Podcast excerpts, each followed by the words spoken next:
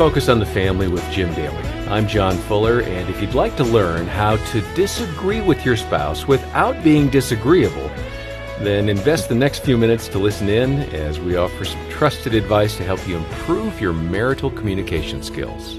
Uh, John, I think every married couple, just about, okay, we got to leave a little door, a little out there for those that may not, but I think just about every married couple is going to disagree from time to time. I mean, I think it's even healthy for human beings to disagree. Mm-hmm. Um, sometimes folks will write us to say they've never had a disagreement in their marriage, and we'll talk to our guest about that in a minute.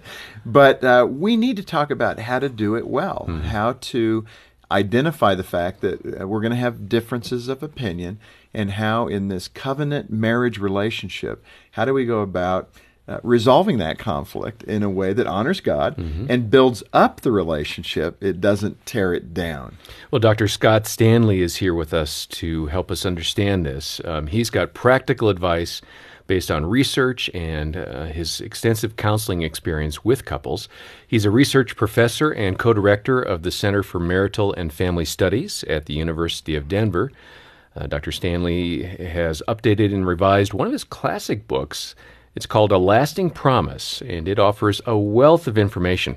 We're going to get into a couple of chapters of it today, uh, specifically those dealing with communication in marriage. Well, let me welcome you, Dr. Stanley, to Focus on the Family. Thank you very much. It's really great to be back. okay, back. now we've got a, it's nice that you have a lot of letters behind your name because that says you've studied it for a long time. But let me ask you this how long have you and your wife been arguing well? Uh, boy, we've been married. We'll be married 33 years in December. I don't know, arguing well at least half of those years.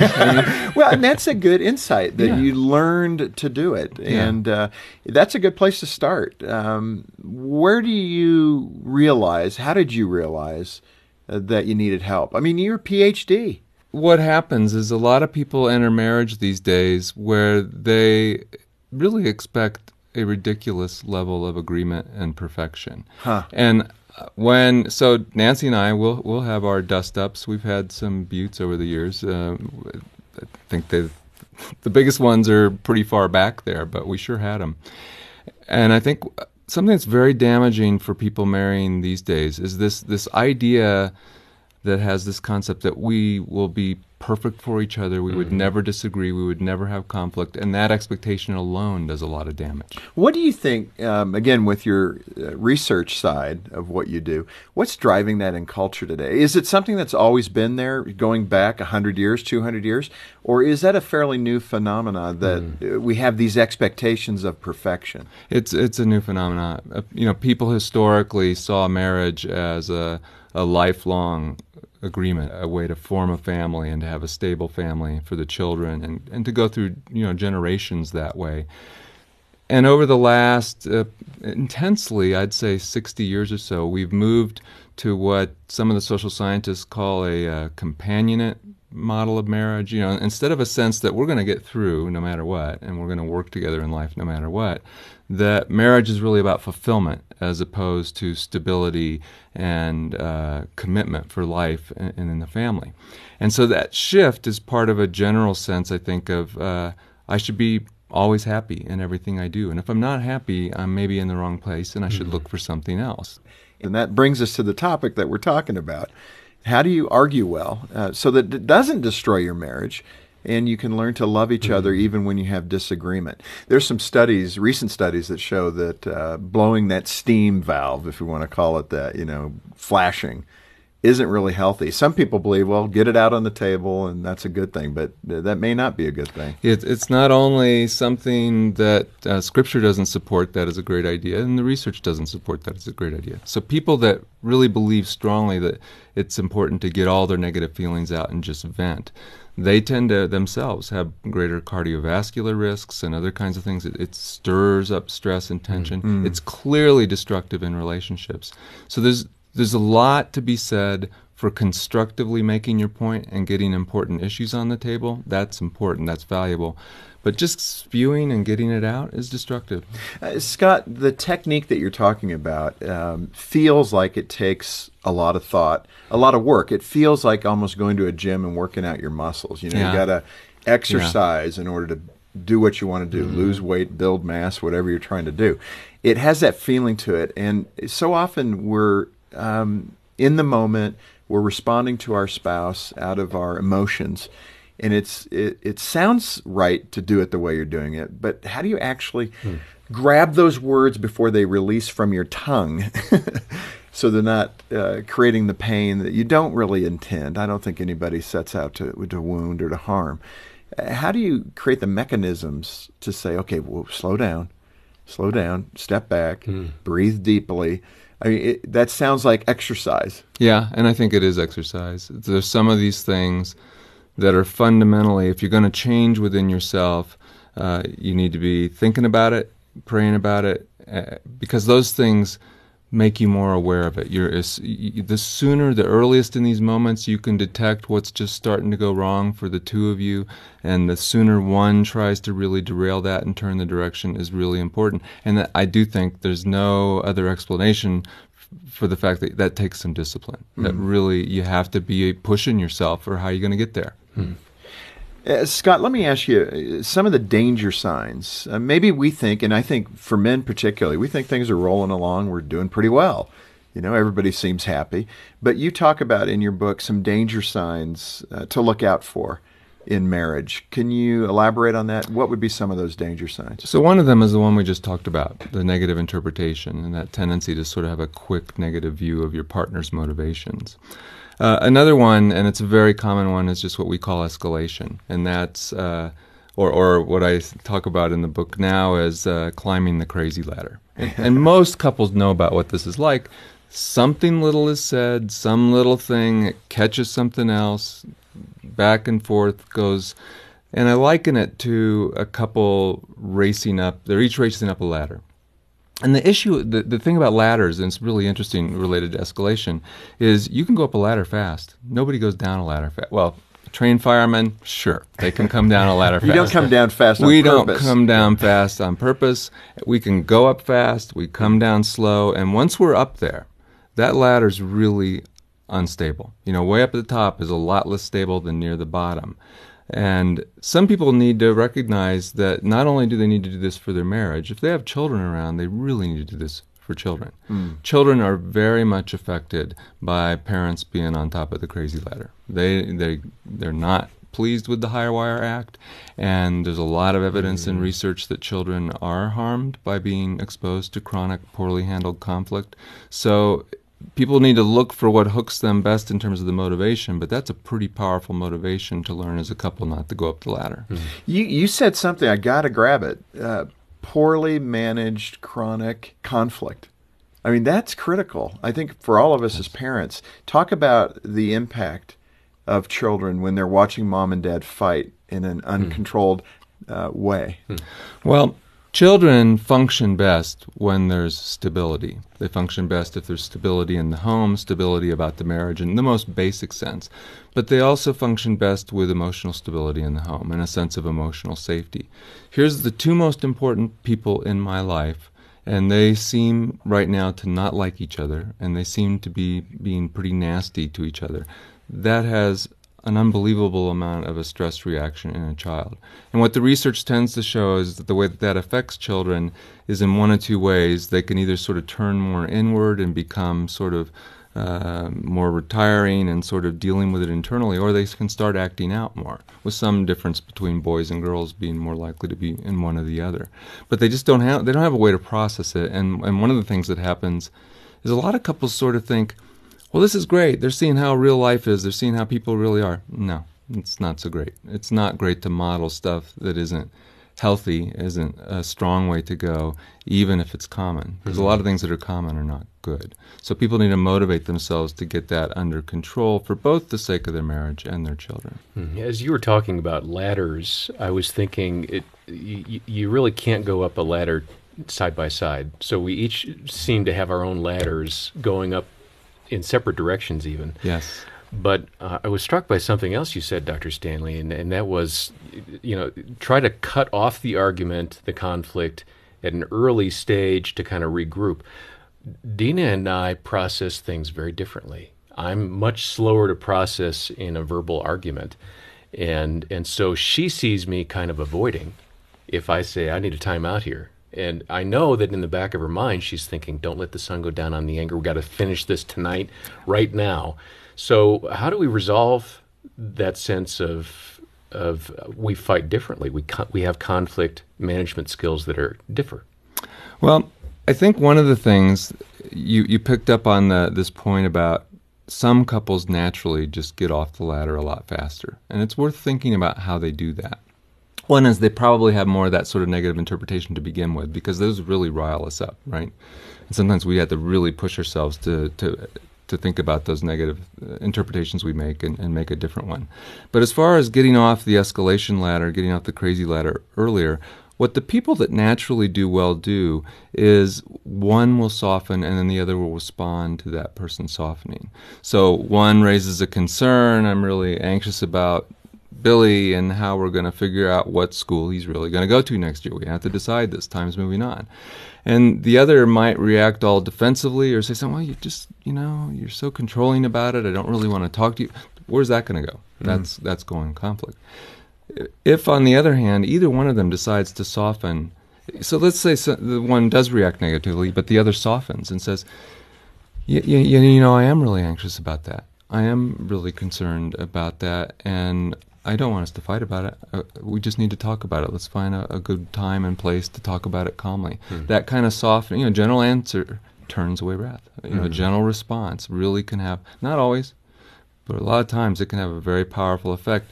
But that does mean one sort of starting toward the gentleness before the other. That's the way it works in two people. So I would be I would do well then in that scenario to say, you know, Dena, you realize that I'm a little slower on this stuff, and I just need to have some emotional space. I really do want to solve this. I just can't do it quite yet. That would be very powerful, especially if added with, can we pick a time like this weekend? Mm to talk where I'm actually ready to talk with you about this. Because otherwise, it is pretty easy. You know, one of the under, other danger signs that we talk about is withdrawal and avoidance. And this is really not a fun dance for couples, and it's a destructive one, where one tends to be more in the role of raising issues, pushing things, we got to deal with this, and the other shuts down, pulls away, pulls back. That's, that's a lousy dynamic, but it's extremely common the one in the withdrawing role needs to recognize if they're going to do that kind of strategy, which is, I see you're saying, you know, you're saying something really important. Can we find a time over here? Can we find a special place where we're both ready to talk about that? That's highly skillful and it tells the partner concerned about the avoidance and withdrawal, I'm not going to avoid you on this, but can we find together a better time? Mm-hmm. Scott, let me ask you this question because that the obvious flare points are there. I mean, every couple knows when they've had the whopper. Yes. Um, the question I've got for you is the little um, bickering that can go on. It mm. seems like a, you know, it's a, a gentle fire. It, it, seems manageable, but you're saying look out because that can really um, mm. take the strength out of the marriage. Uh, elaborate on that. How we need to be mindful of the ongoing brush fire. One of the things that's interesting about the research in this area, a lot of which is based historically on videotaping couples and watching them carefully about what they do. When we think about escalation and, and, and this idea of the crazy ladder, you know, we think of really volatile, very expressive, loud sort of arguments. That's really hardly ever what the researchers see in the lab. They're seeing much minor, more micro sort of levels of escalation, just what you said, sort of little bickering, little tension, mm. little not recognition of my partner's point, and it's sort of building with some tension. We call that escalation two, and that's the level researchers actually measured it at that is associated with struggling in marriage and increased difficulty of a marriage really doing well in life. What, what's happening in that moment? Is it a breakdown of trust, or what's going on in, in the dynamic of mm-hmm. the relationship that that kind of smoldering bickering? what is it taking away from the healthy relationship? I think one of the, the most profound thing that's happening when people are doing these negative patterns is they're eroding the sense that it's safe to be with you. And I mean emotional safety. You know, we mm. can talk about physical safety, can, can be linked to these things, but really just think about emotional safety. People want most in their mate the person that they can most be themselves around and be completely accepted. Now, it's kind of hard to completely accept everything about another person because we're different people. But that's what people people are looking for Genesis to the end of the chapter being naked and unafraid or naked and unashamed. Mm. That culmination of that description that's in several places in Scripture about uh, Adam and Eve is really what people want deeply in their heart. So when we have the chronic bickering, unresolved things, that's creating a lot of motivation and energy to keep the fig leaves up and maybe even build fig leaf parkas because it's, it's just not going to be warm with you. It's not safe with you. I need to. So it's, it, it amounts to motivating, we're, we're chronically motivated then to be protective rather than connected. Um, let me ask you this, uh, Scott. When you look at gender too, and I know in academic circles this can be really volatile, but talk about how gender plays into this. Men tend to isolate, they tend to be loners. Um, we're all men here at this table. Um, I think a woman's voice would be saying, I'm trying to help my husband see these things. Um, the husband's saying, She's nagging me. Mm-hmm.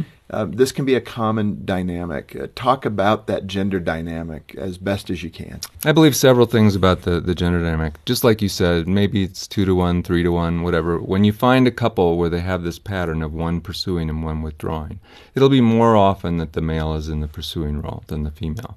But if it's two or three to one, that also means there's a ton of marriages where it's the other way around.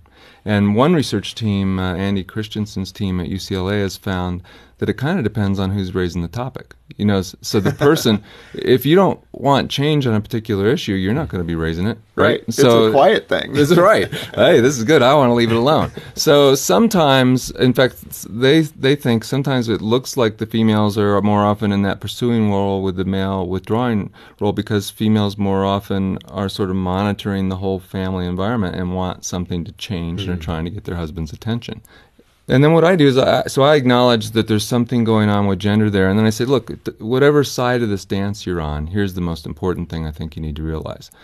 And I'm going to go back to where we started about negative interpretations. A lot of times, the withdrawer is thinking the pursuer wants to control them, hassle them, change. They're think they're making a negative interpretation, and the pursuer's thinking, I want to do what's best for the family here. I want to address something. I want to make a decision. And a lot of times the pursuer thinks the withdrawer doesn't care, isn't interested. They're going into their cave because they're really just sort of barely in this marriage. And I think a lot of times the person going in a withdrawal mode is really just trying not to fight, but they don't see a way to have this conversation that isn't going to be a fight, so they're pulling away.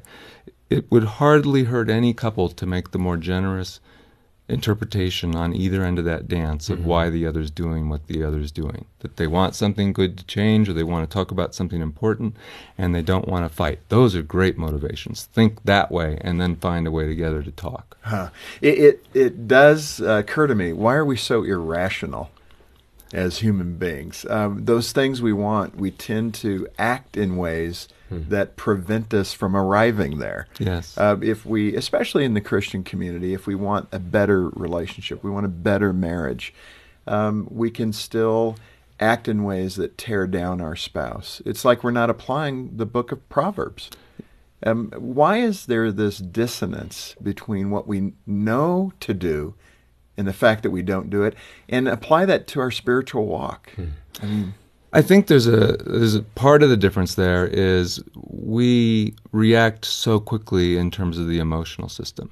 So the the part of our mind, you know, that, that that's going to think about oh, what's best here, what's a good plan, that part responds a moment later or slower than the part that's all geared up emotionally and ready to rock and roll. And so there's a natural defensiveness um, even brain wise, there's like a, there's a big difference here between what the amygdala is doing and what the frontal lobe's doing. The amygdala is more of that immediate reaction to protect; it's the fight or flight sort of response, and the frontal lobe's more planful. But I also think, and this you you mentioned the spiritual thing, we would be naive as believers uh, or unbelievers to think that our own sin and selfishness wasn't on the table in these dynamics. Mm-hmm. You know, James, you know, what causes fights and quarrels among you? Well, it's our selfish desires we want, but we don't get. You know, we're striving to get our way. We are also inherently somewhat selfish and somewhat self protective. And you can't really be dealing with all these levels in the most effective way if you're just thinking skills. The most effective thing would be to be dealing with your heart. And how can I love my mate better? How can I serve my mate in Mm-hmm. love? Hey, Scott, as a researcher, let me ask this question because, uh, again, I think many of us on the cultural level are concerned about the institution of marriage. But when we look at it, again, from a Christian perspective, um, what do we need to do to really walk it better?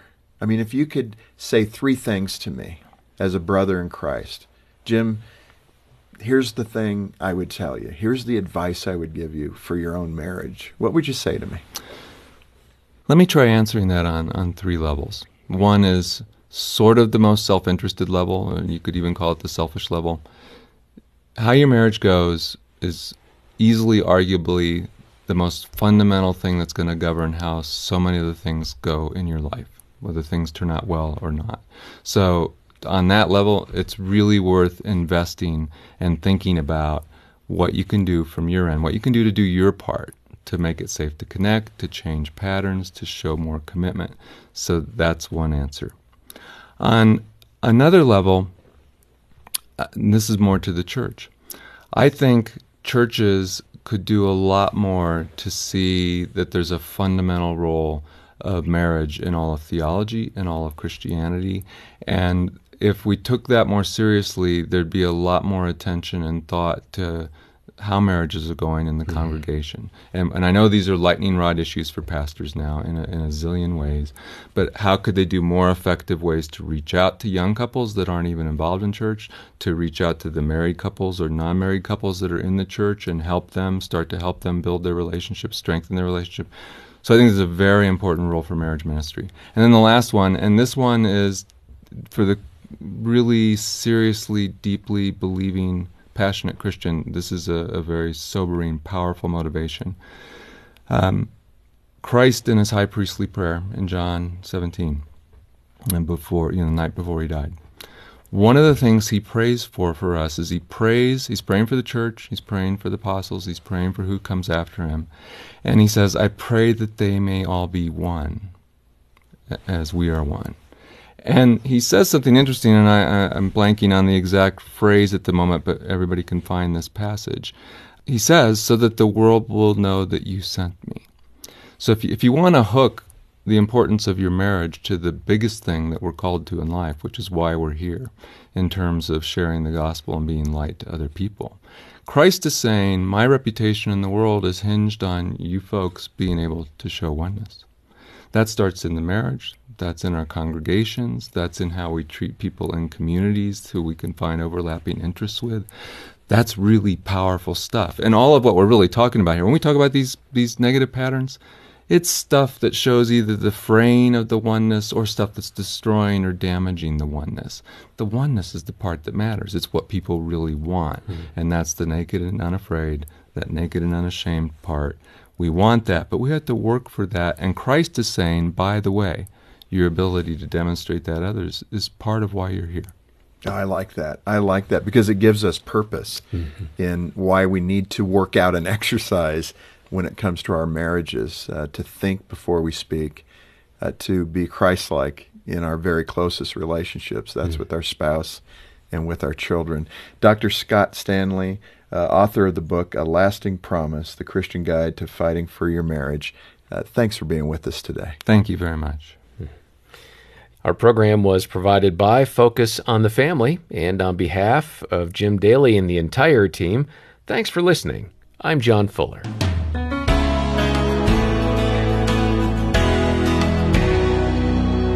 Dr. Scott Stanley certainly brought some interesting research and wisdom to the table in today's program.